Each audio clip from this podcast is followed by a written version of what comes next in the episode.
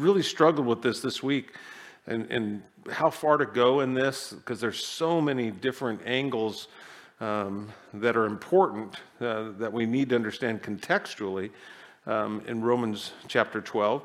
So we're going to cover verses 3 through 8 today, or partly, and probably back up and cover a little bit of 1 and 2, and then maybe get to 8, I don't know, but we will over the, especially the course of the next couple weeks. There's just, it's just a rich, rich place uh, in Scripture. Um, as I've shared with you, you know, that uh, this last section, you know, chapters 12 on deal with the will of God, which is important in all of our lives, you know, understanding the will of God. I titled this morning's message, uh, Living with Purpose. And, and, uh, and I hope as we study this, uh, the Lord just encourages us and exhorts us in the most strongest of ways uh, to live life with purpose. I mean, it's, it's so sad you know, you see every day the number of suicides uh, in our country, and especially amongst young people.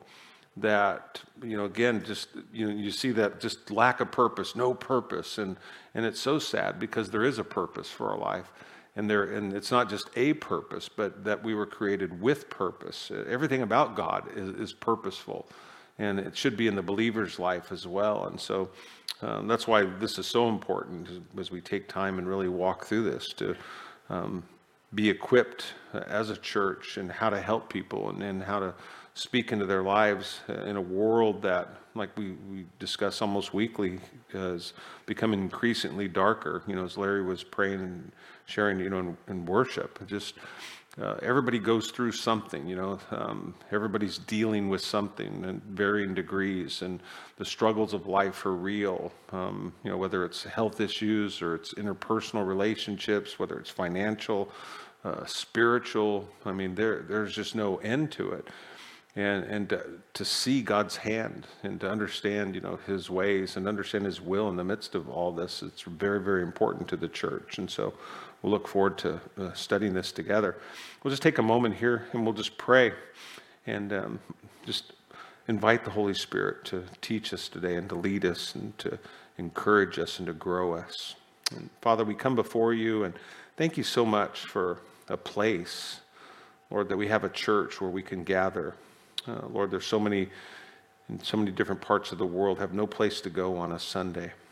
Uh, Lord, and yet we have these beautiful buildings, wonderful, that protect us and keep us safe. And, and uh, Lord, give us opportunity to be comfortable and, and to um, learn and to grow and to use different means, um, whether it's you know, here in a sanctuary or in a children's building with uh, different ways to communicate using uh, televisions and videos and we use in here just having screens with, with words that we can follow along and having a, a kitchen on our campus where we can prepare food and having refrigerators and freezers that are full of food. Uh, we're able to create a storehouse here on our campus. You have just blessed us uh, so tremendously, and we just want to say thank you. And yet, Lord, we know that there's something that you desire to do today in, in the midst of your church, in the life of your church, to equip us, Lord, for good work. What we're here, uh, like Esther, for such a time as this. And there is a, a specific thing, uh, but there's even a, a, greater general thing that, uh, Lord, you want to grow us in. And so as we study the book of Romans today and we, we set our hearts and our minds to learn, may you knit us together, uh, Lord, in your love. May you unify us. May we have one mind, one heart, one purpose, Lord. And that, that's to, to glorify you, to magnify you. That's why we're here, to sing your praise, to set our minds on the things up above. I thank you so much for these that would come on a Sunday morning. Lord, there's so many places that we could we could be. But Lord, to, to be where your word says that we need to be, not forsaking the gathering of the saints, but coming together. And, and not just for ourselves, but to look for opportunity to serve and to stir one another up to love and to good works. And so we pray for those that are around us today, in front of us, behind us, beside us. Lord, like we said, we don't know what they're facing today, but Lord, you do. And God, may they be aware of your presence. May they know your strength and your power today. May we all grow in a greater understanding of your purpose in our life. And we just give you this time. We love you so much. And thank you so much for your grace and your mercy that you continue to lavish upon us, Lord. And we, again, this whole month of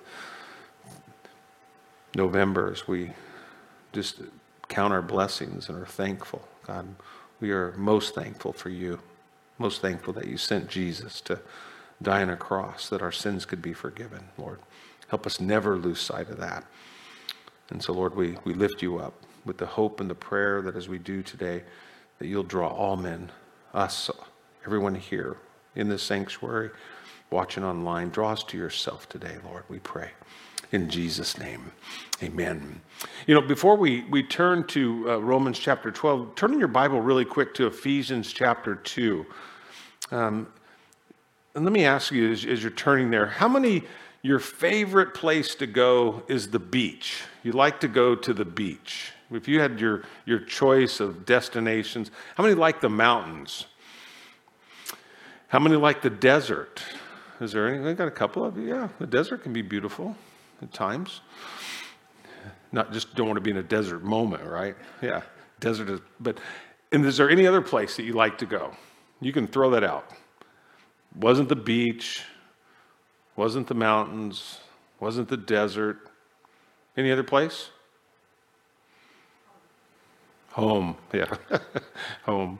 It's a good place. But no, have you? I. It's one of these things that's so funny. Living on a golf course, uh, talking with my neighbors. That, I, we have wonderful neighbors, and and I was talking to Lee about this yesterday because I took some some Ritz crackers and I crumbled them all up and I threw them out on the golf course underneath the, this this palm tree that's right outside of our gate because there's wild geese and these wild geese come and they feed and and um, you know they love it. And so I, will take a picture and I'll send somebody. They go, where where are you at? You know, because if you just box the picture in and all they see is this beautiful green grass and a tree behind it, it doesn't look like Bakersfield, right? So I'm, a, I'm it's my backyard, and they go, where do you live? I go, live in Kern City. I live in a retirement community. These are ducks that are retired, and they come over and they live on the golf course. And you know, they can't fly south; they're too tired. So they just stay there in Kern City and, and get fed by people like me. And there's all kinds of people that, you know, that do that. But sometimes, you know, I'm usually up really early, not because I want to be. Let's, let's just get that straight. It has nothing to do with being spiritual, okay? It's my body hurts. I can't sleep, so I get up. Anybody relate to that? Yeah. yeah. So I get up and I'm sitting in my chair, and it faces east, and we don't have curtains on any of our, our windows in the in the dining area. It's just big sliders and it's got windows on the side of it and it's just open. And I can see the sun come up. There's a positive thing and a negative thing to that. I love watching the sun come up, but as soon as it does, guess what? It's blinding me. And then I'm, I'm then Leo come in. I'm like doing this. I'm like trying to find something to kind of hide the sun behind so I can still read without, you know, switching chairs. But I'll look there and it's the, some of the most beautiful moments, you know, when I think of my life and just seeing the different colors in the morning. Now it goes from black to like a, a blue and then a purple and then to an orange. And, you know, think that, you know, that is, it's so amazing.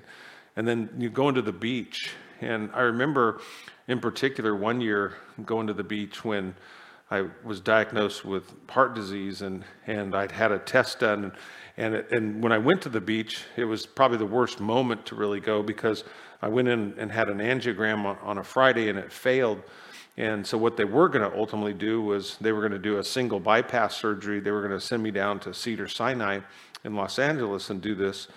And and we were going to the beach that weekend. So we went to the beach, and then I was coming back and and uh, and I'm sitting there at the beach and I'm I'm just looking out over the ocean, and it's just so calm. And I just remember just so tranquil and so peaceful. And, and you think that, you know, of all the things that we try to do to find peace, and here I am just, I'm staring at God's creation, right? Just staring at the ocean. And, and ha- just like not having a care in the world. And Lee and I were just kind of,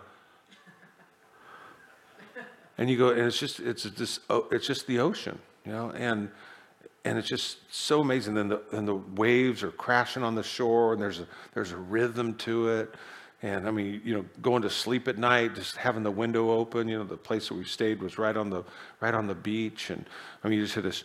It's kind of funny. I recorded it and I sent it to some friends, and they go, "Man, how do you sleep?" Because on the recording, if you do it, it's it just sounds like static, right?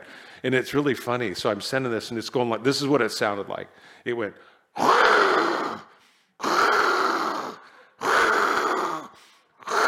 And they go, How do you sleep to that? And I go, Well, it's, it's weird. It's, something's not coming through in the translation on the phone. You know, I go, But it's just, it's tranquil. And I think of all these things, and they're just, they're beautiful.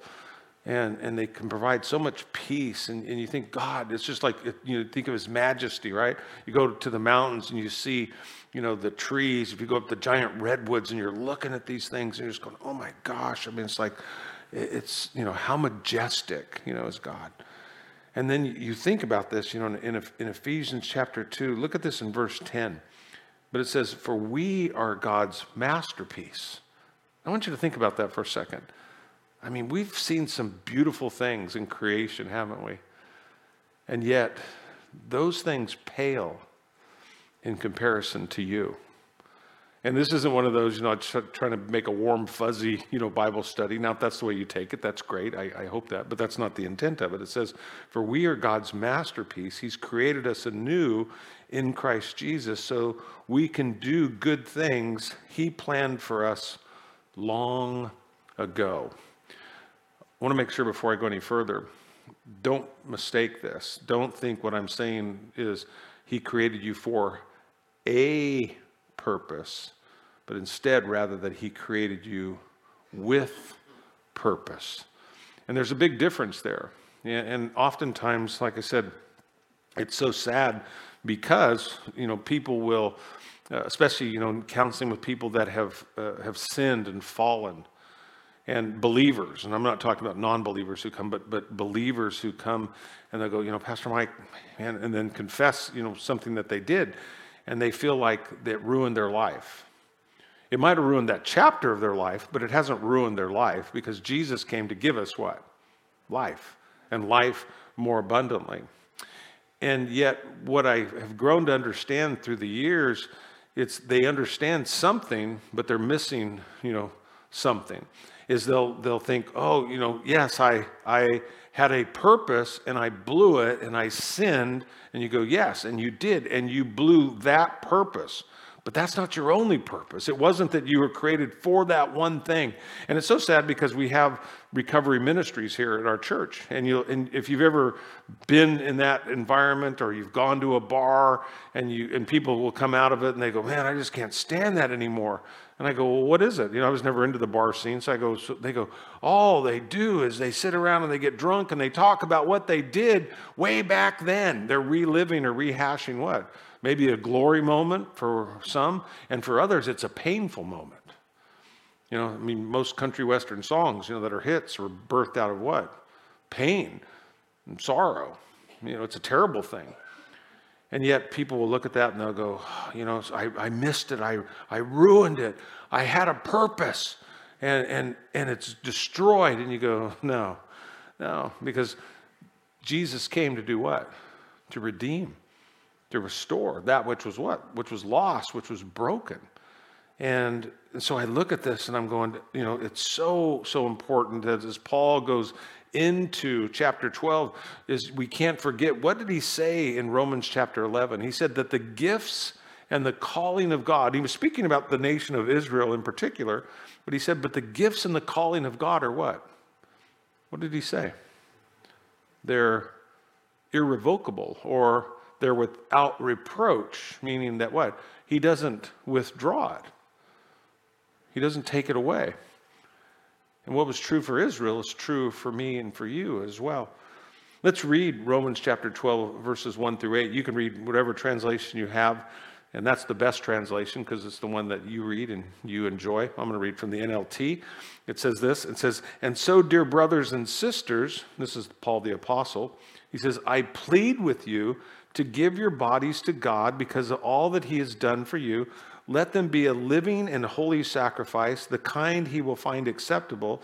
This is truly the way to worship Him. Don't copy the behavior and the customs of this world, but let God transform you into a new person by changing the way that you think. Then you will learn to know God's will for you, which is good and pleasing and perfect. Because of the privilege and the authority God has given me, I give each of you this warning. Don't think you are better than you really are. Be honest in your evaluation of yourselves, measuring yourselves by the faith God has given us. Just as our bodies have many parts and each part has a special function, so it is with Christ's body. We are many parts of one body, and we all belong to each other. In His grace, God has given us different gifts for doing certain things well. So if God has given you the ability to prophesy, then speak out with as much faith as God has given you. If your gift is serving others, then serve them well. If you are a teacher, then teach well. If your gift is to encourage others, be encouraging. If it is giving, give generously. If God has given you leadership ability, take the responsibility seriously. And if you have the gift of showing kindness to others, do it gladly. You know, and I love that. It reminds me, in short, remember that, that statement, and I've shared it with you often, is that your life is God's gift to you. What you do with your life is your gift to God. And so Paul is sharing that partly here in Romans chapter 12. If you're a note taker, you might write these other passages down. And this is why I said I can't get all into this today completely, because I want to spend some time talking to you about spiritual gifts. And there's all different thoughts with regard to spiritual gifts. You know, are the gifts for today or certain gifts for today? You know, there's a group it's called you know cessationists um, that believe certain gifts don't exist any longer. They died out with the apostles, and then there's certain gifts you know that that are still good today. I mean, you look at we have you know, uh, fundamentalist evangelicals, and we've got the charismatics and the Pentecostals and everything in between. And, and uh, so people are very confused about, you know, really what the gifts are. Are they for today? And uh, so we want to spend some time, you know, walking through that you know, what the scripture says. I think the key to the whole thing, if there's a word, it'd be the word balance. You know, it's, it's one of the things that we see is just people go to a far extreme of one thing. And I think one of the mistakes that we make, uh, well, I know we do, uh, you know, I, have served on staff at an Assembly of God church and uh, very charismatic, um, you know, exercise the gift of, of tongues in, in, you know, pretty much every service that's there. And because when that becomes, you know, the thing that you, if you look at the assemblies of God, the first, um, you know, article of faith is the evidence of the baptism of the Holy Spirit to those that are in the assembly of God is the speaking in other tongues. And I didn't hold to that. I remember reading that and I was like, well, I don't believe that. I don't believe that everybody has the gift of tongues. It is a gift, but not everybody has it. And so then to make that the demarcation or the evidence of, you know, baptism with the Holy Spirit, I think it's a far leap. And that's why I talk about things being extreme. Um, and so, you know, as we look at this, it's important to look at it according to what the scriptures teach us. And so, you know, we'll look at, you know, some passages here over the next couple weeks, you know, here in Romans chapter 12. We won't get into it even that deep today. Ephesians chapter 4, and then a couple places in, in 1 Corinthians chapter 12, maybe even a couple other places. You know, there's, you know, depending on who you're talking to and who's counting, there's somewhere, you know, 27, 30, you know, spiritual gifts, you know, listed in Scripture. It's not an exhaustive list, you know, or excuse me, it's not, you know, an exact list or exhaustive. It's just there's there could be others. Uh, but these are the things that, like I said, are listed for us to, to look at. They're known as spiritual gifts. The most important thing is that we understand today. If, I want to make sure that we're clear on this is that when people ask, you know, are spiritual gifts for today? Absolutely. The church can't function without spiritual gifts, and so important. And secondly, and to know, you know, every single believer has a spiritual gift, at least one. Uh, most have more than one, uh, whether they exercise it or not. Um, but it's important that we understand that and that those spiritual gifts help us to fulfill the purpose of our life, not a purpose. And like I said, that's you know, and so many with in the study of spiritual gifts. And I think you know we've we've swung the pendulum here, even at Calvary Chapel, too far at different times. Um, you know, I love that there's gift tests and personality tests and all these type of things. But I think um, hopefully I can be clear in this today. Those can become extreme. It's like that becomes the goal. You know, spiritual gifts. And I want you to understand this. So hear me in this. I don't want to I don't want to mislead you in this. Spiritual gifts are not the end goal, okay? You might write that down. They are not the end goal, they are the means to the end goal, okay? And there's a big difference because there are churches that make spiritual gifts everything about the church and it becomes the end goal. And it's why Paul will warn us here not to think more highly of ourselves than we ought. The goal is Christ, amen? and it's to be transformed, as Paul said, into the image of Christ. Paul writes, you know, the Christ who is the head. Who's the face of the church? Jesus. That's what people should see. You and I, we're, in the sense, hidden members for the most part. You know, we make up bones and skeletal, you know, ligaments, you know, all the things. And it's a beautiful picture. And we'll spend some time talking about that over the next couple weeks. Because, like I said, I think it's, it's critically important. I appreciate, you know, John uh, Jones John was teaching this, you know, within our men's Bible study, just taking time and walking through spiritual gifts so that guys could understand, you know, what are the gifts, you know, how do they operate, you know, within the church, and then to pray for those gifts, pray that God would would pour out the gifts of the Spirit upon the church because there's a reason for it. It's so that we can encourage one another, that we can edify one another, that we can build each other up. That that's the goal. I mean, it's it's a wonderful thing and that the world would ultimately you know, be reached for Jesus Christ. But he's given us, like I said, and these come from God as well, you know, natural talents and abilities. Um, but he's also given us, you know, uh, natural talents and, and spiritual gifts that have nothing to do with natural or human ability. They're spiritual endowments that come from God Himself, and they have a very specific spiritual purpose, not necessarily a purpose, but purpose. And, and we'll, we'll keep belaboring this point, you know, over the next few weeks here. Um, but like I said, you know, there's many in the church today that, you know, that it's all about finding your purpose. And we've done that, sadly, in the churches that we make church about the individual instead of about Christ. So you're here, what you know, what's, it's, it's almost like, what's, what's in it? What's in it for me? You know, and like I said, uh, and sadly, you know, and I've sat with many people who have struggled because of sin in their life, and they just believe they miss their purpose. And, and I'd love to encourage them and remind you today that no, even if you did fail at a specific thing, and we can all do that, that what God has called us to, there's still purpose today. You know, He He redeems us, He restores us. You know, uh, He restores my soul. Amen. That's one of the things that we love about Jesus Christ. And so, you know, as we study the Word of God, you know, um, there's just no way that you could ever come to the conclusion that you don't have a gift and that you don't have a calling upon your life.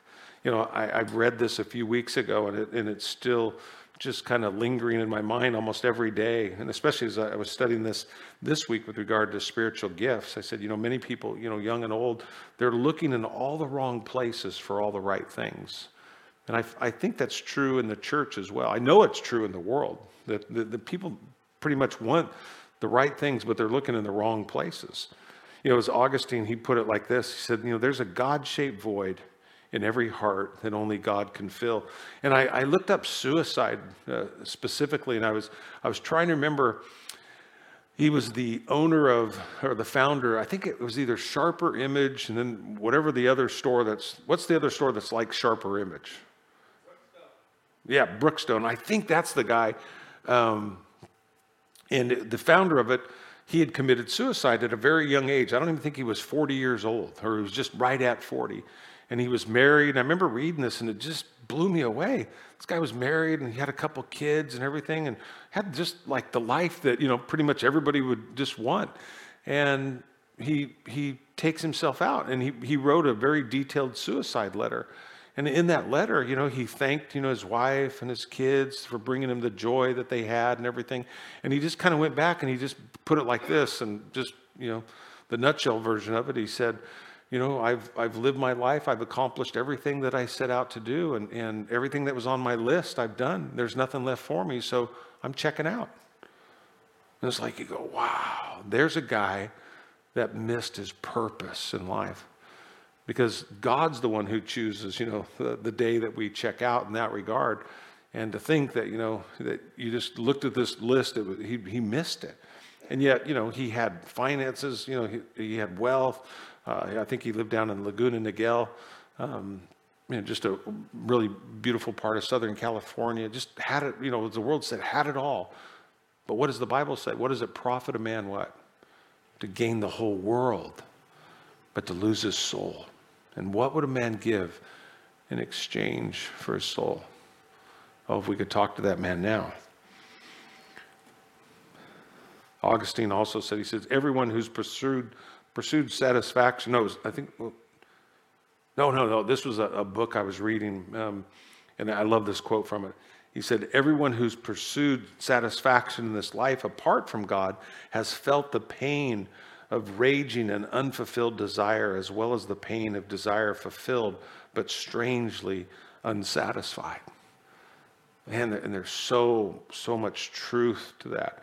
I mean, you think about, I was, I was looking for images of this, things that, you know, had a purpose. And then, uh, and, and one of the things I was thinking of was like, imagine this.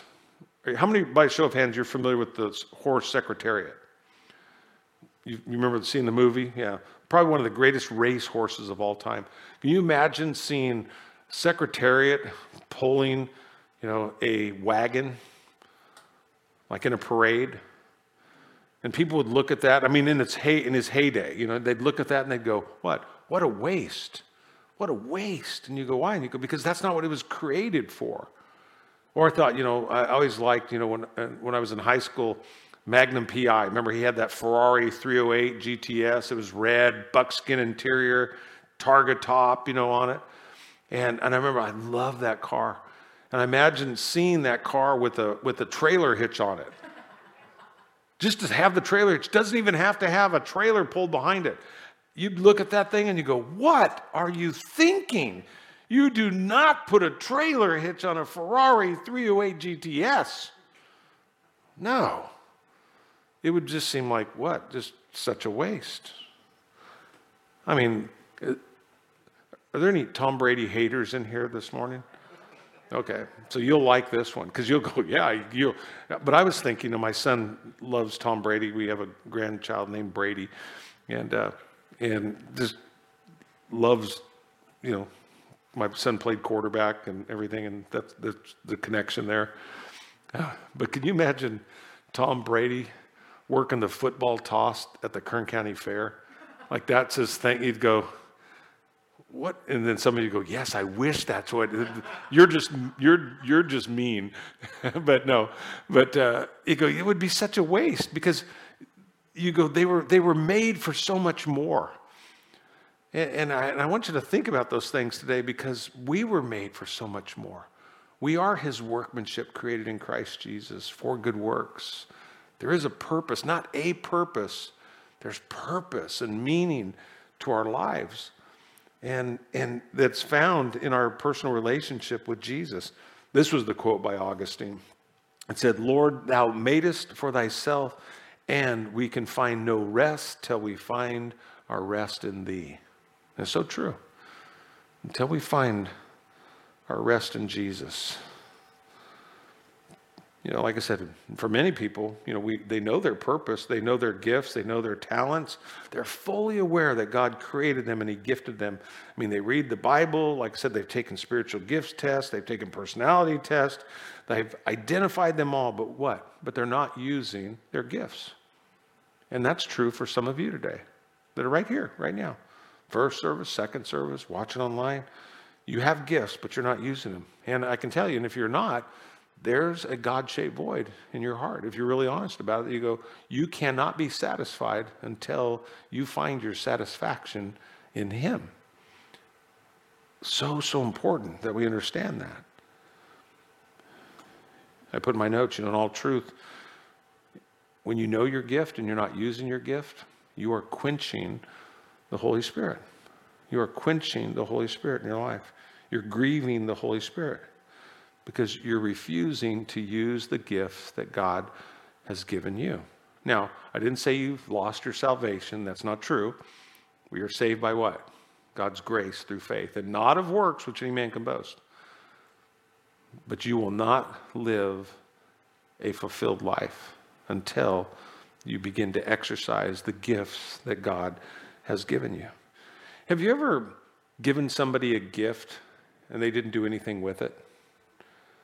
You ever bought somebody something and then, you know, seen it either, you know, it's like, you know, I always think of you know, our, our grandkids. I mean, you like to spoil them, but not not like with just stuff, because there is this truth.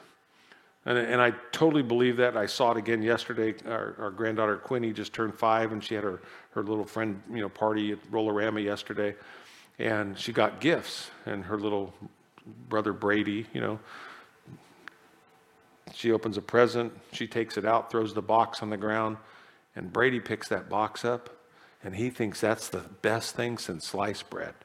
And it reminded me of that, that statement that said, the more expensive the toy, the more likely the child will play with the box that it came in. And it was so true. And, and yet, you know, you can buy somebody a gift, and if they don't use it, it, it can frustrate you. It doesn't mean that your relationship's over with, but you love to give gifts to people that what? That appreciate them and, and use them? I mean those are the things that you go wow I, I, because you see the pleasure. And that's what spiritual gifts are about. They're like i said your life is god's gift to you. What you do with your life is your gift to god. And he's given you the means. He didn't give it to us because we deserved it. He gave us spiritual gifts because he loves us. Ephesians 4.30 puts it like this says, Do not bring sorrow to God's Holy Spirit by the way that you live. Remember, He has identified you as one of His own, guaranteed that you will be saved on the day of redemption. So, like I said, there's a huge difference between knowing your purpose and fulfilling your purpose. So, what is the purpose of the local church? When you think about the church that we're all part of, every church, in one sense, shares the same exact purpose. That's what makes us the church. It's to do what? It's to make disciples, right? It's to go into all the world making disciples. God didn't say, you know, how many. He didn't say, you know, how big the church was supposed to be, but we were to dedicate our lives to making disciples, making disciples of people. In other words, you could say, you know, your goal and my goal, our objective with our life is to make Jesus famous. People, he is famous. And you go, but there's all kinds of people that don't know him. They don't know he's famous. And to be able to tell other people about him, to make Jesus famous in their lives as well. You know, you read the book of Acts, Acts chapter 2 in particular, the birth of the church. Everybody had a purpose. It says they were what? They were all in one accord there. The Holy Spirit fell on each person that was there, and he distributed gifts and then they began to use those gifts to what? To stir one another up, to love each other, to care for one another. And then it says the world, you know, the out, non-believers saw how the church was responding to one another. Basically, they were saying, hey, I want in on the action. And it says, and then the Lord added to the church daily those that were being saved. And it's such a beautiful picture when you think about that. But before the gifts of the Spirit were ever poured out on the church, the church had to do something they had to come together. If the church didn't come together, you know, and I always think about this on the day of Pentecost. So before, did Pentecost just happen when Jesus, when he ascended? And he says, you know, tarry, right? Wait, tarry. Have you ever tarried for something? Ah, ah. And it says, and not many days from now. Do you think everybody that started in the upper room ended up in the upper room? Yeah. There's some people going, you know, I'm out of here. I got stuff to do. I mean, I was good for the first day. You know, Holy Spirit didn't come. I, I think what happens in that is the Holy Spirit just is doing what? It's you know weeding people out. Because love is what? It's patient. And going preferring one another in love. Look at there in, in Romans chapter 12, verses 1 and 2. Because here's Paul affirming this to us. You know, before the gifts of the Holy Spirit, like I said, before we can really comprehend and understand and get into the, the gifts of the Spirit, we have to understand what was Paul saying in context there in verses 1 and 2. Before the gifts were actualized, something had to take place. They had to come together first, right? As they came together, there was two things that we see in those two verses there, 1 and 2. There was consecration. See, people will go, Oh, I want a gift. I want this. I want a spiritual gift. I'll take a test. I'll take a personality test. But there's no consecration. There's no personal holiness. There's no, as Jesus said when we pray, we pray what? Not my will, but what? But thine be done, right?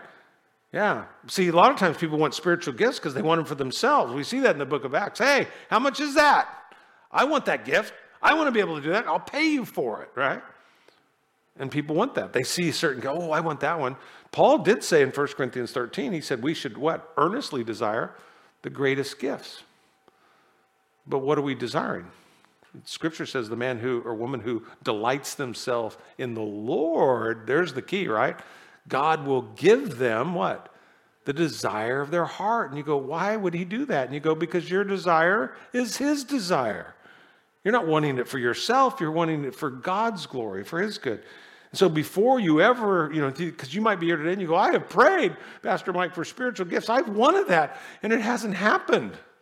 And you go, Have you consecrated yourself completely to God? Have you given yourself completely to Him? Paul says it's your reasonable act of worship. That, that's the obvious thing that you should do, but it's not so obvious because so many people don't do it. And then, are you being transformed by the renewing of your mind? Are you going, no, I want what God wants. You know, I, I want whatever He wants for me. That's what I want. I love that expression that says God gives his greatest gifts to those who leave the choice to him. Such a wonderful thought. God gives his greatest gifts to those who leave the choice to him.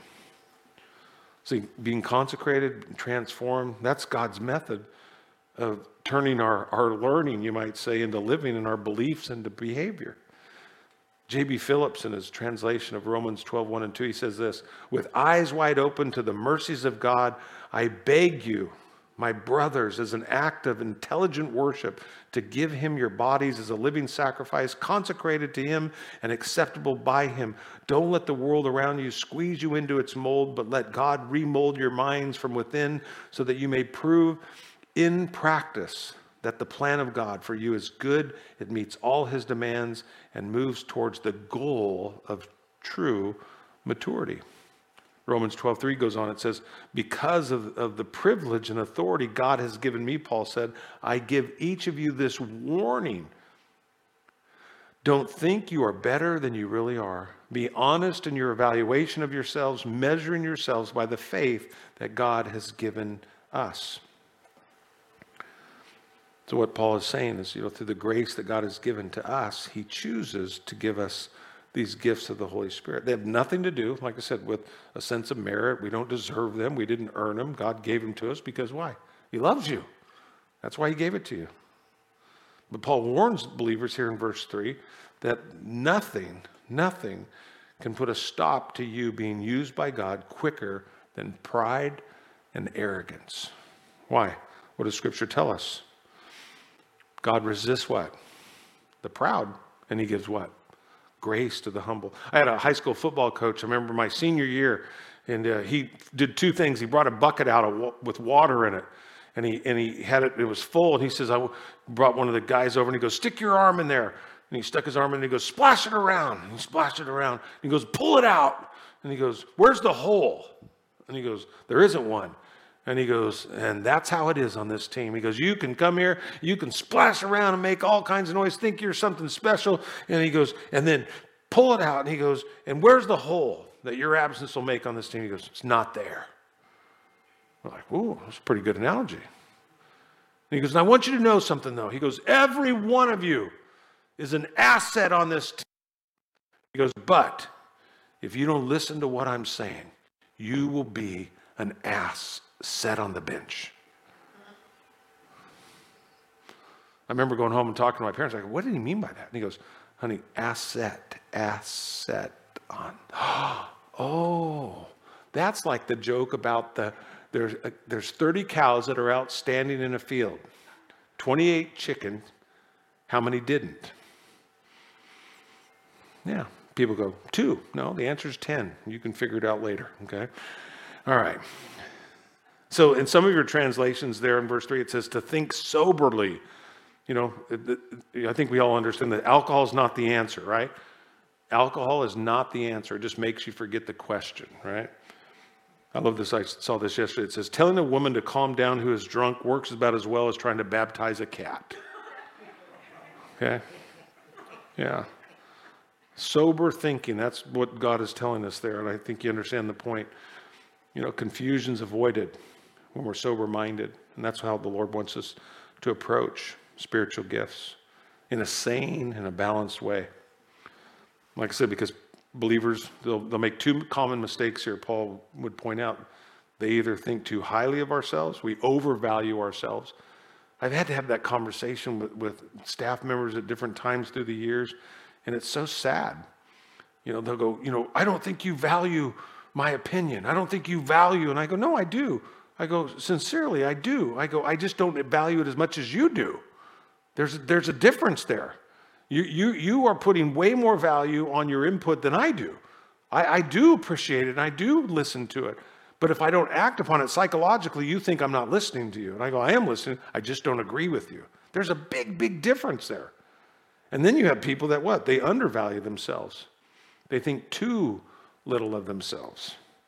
Those are like the sin of commission and the sin of omission. You can be just as guilty. Like it's a false sense of humility for many people. Oh, I just don't think I have the gift. And you go, what are you doing? You're slapping God in the face. He's the one who gifted you. And to not exercise that gift, there's no such thing as an ungifted Christian. That, that's really the point here.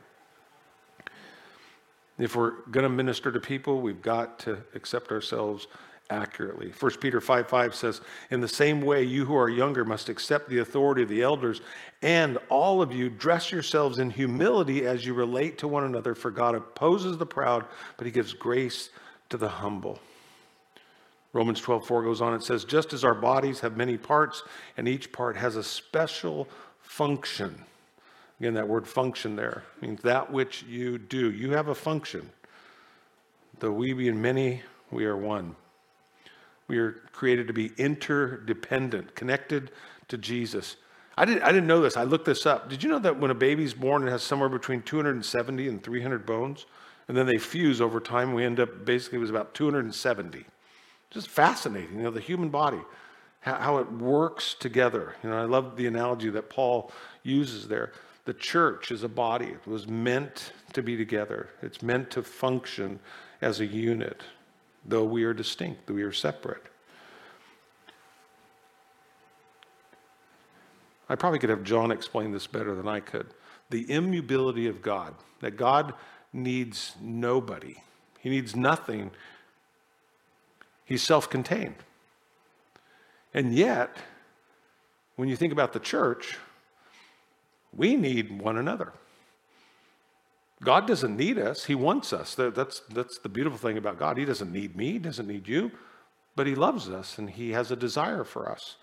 Us, on the other hand, at times will go, I don't, I don't want you because I'm mad, right? But I need you. And that's really how it is for the church. That's why God calls us how good and how pleasant it is when the brethren do what? Dwell together in what? Unity, yeah, division doesn't ever work for anything. It just, it just breaks it apart. There's a paradox there. But we need, we need one another. That's why God gave us the church. That's why sometimes we fight against the church. Verse 5 there in Romans 12, it says, So, it says, it is with Christ's body. We are many parts of one body, and we all belong to one another. So I'd tell you this, you know, are the gifts of the Spirit for today? Absolutely yes. And we'll, we'll get into this in the, in the days ahead. Again, when you think about the gifts of the Spirit, and people say, well, we don't, you know, I, I, I, I'm a cessationist. I believe those particular gifts, you know, went out with the, the apostles, or they just kind of came to, you know, an end by themselves. They didn't stop, and we'll get into word studies here, but it ceased means it just came to an end. Nobody really knows, but you know, because we've got the this, the Bible, you know, we don't need that. And I'm and I read this, and I read both sides of the argument, and I'm going, let me just ask you a question: Do we need today any less of a manifestation of the Spirit of God than they did 2,000 years ago? I'd say no. I'd say maybe more.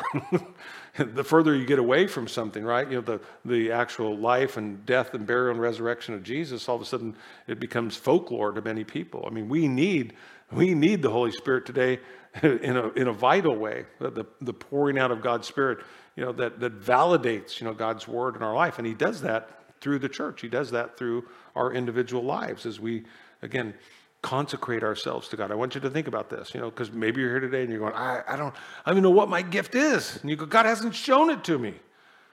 And then that could be true. Because if you have not set yourself apart to God, why would He? Because it isn't an end in itself, it is a means to an end. That you go, God, I want to live for you.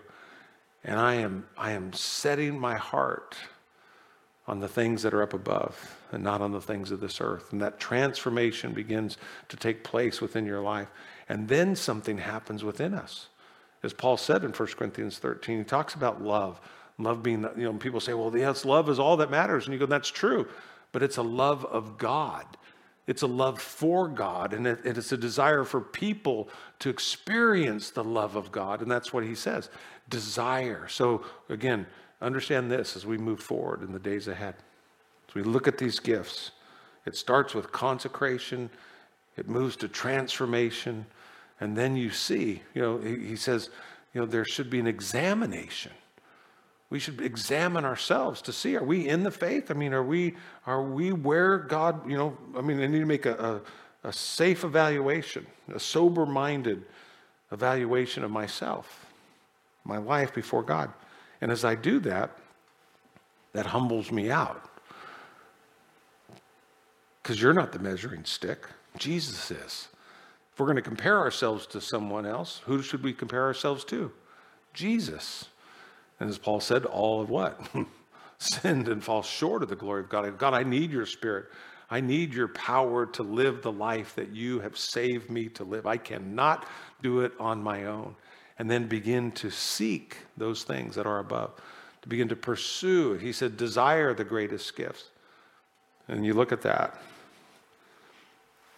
Ephesians 4 15 and 16, it says, Instead, it says, We will speak the truth in love, growing in every way more and more like Christ, who is the head of his body, the church. He makes the whole body fit together perfectly as each part does its own special work. It helps the other parts of the body grow so that the whole body is healthy and growing and full of love. 1 Corinthians 12 18 says, But our bodies have many parts, and God has put each part just where He wants it.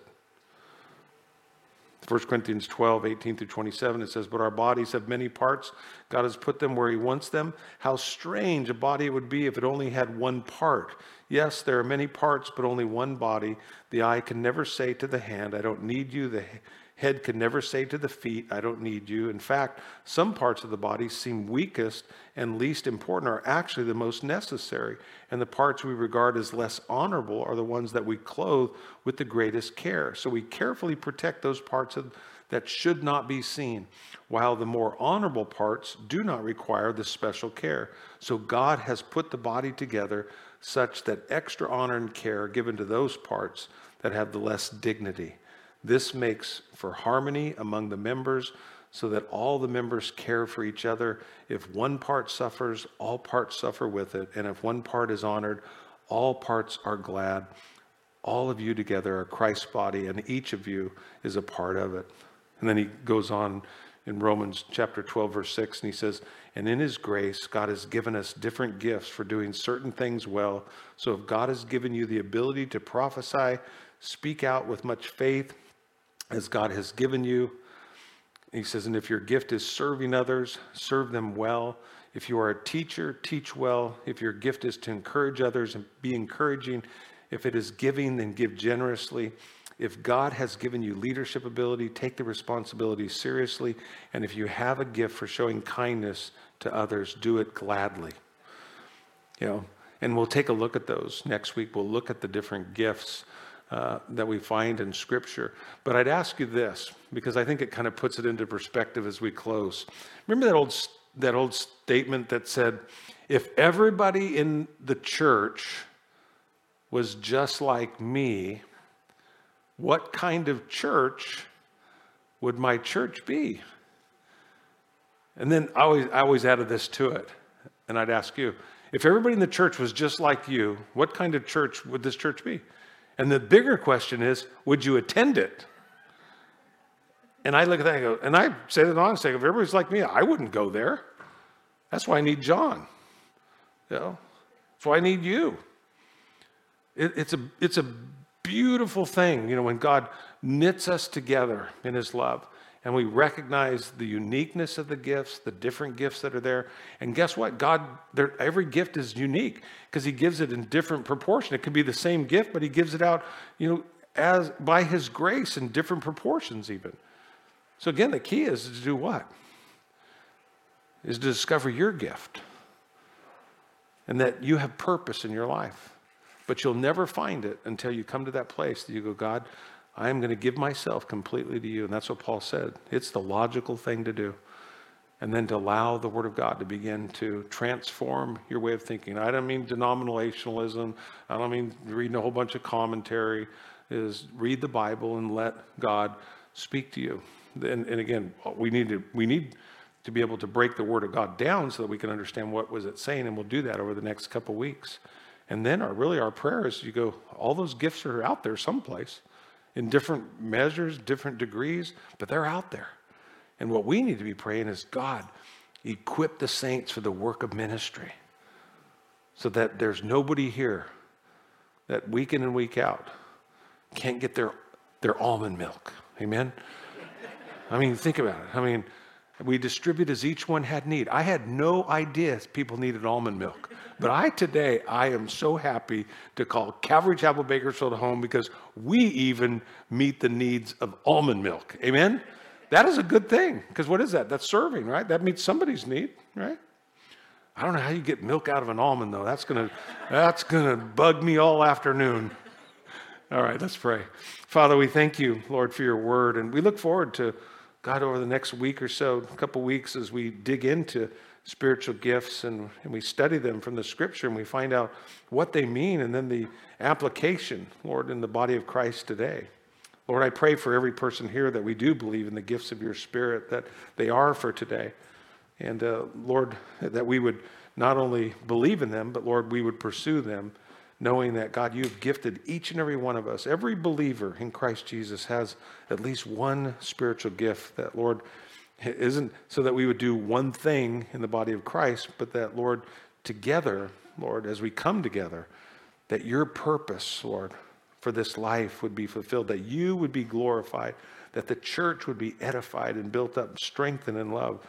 Lord, that the lost, God, would come to salvation. They would hear the word of God. They'd be able to respond to it. And once they did, that, Lord, they could become part of a, a family, a body that could minister to one another as well. And so we look forward to what you'll teach us, what you'll show us in the days ahead. Help us to study up.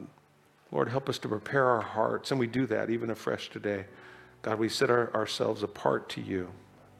We love you. We bless you. We praise you, Lord. Thank you for transforming us, God, helping us to not be squeezed in by this world, but refusing to go with the flow and saying, I'm going to go with God. It's a good choice that we make. And we love you. We bless you. We praise you as we pray. In Jesus' name, amen.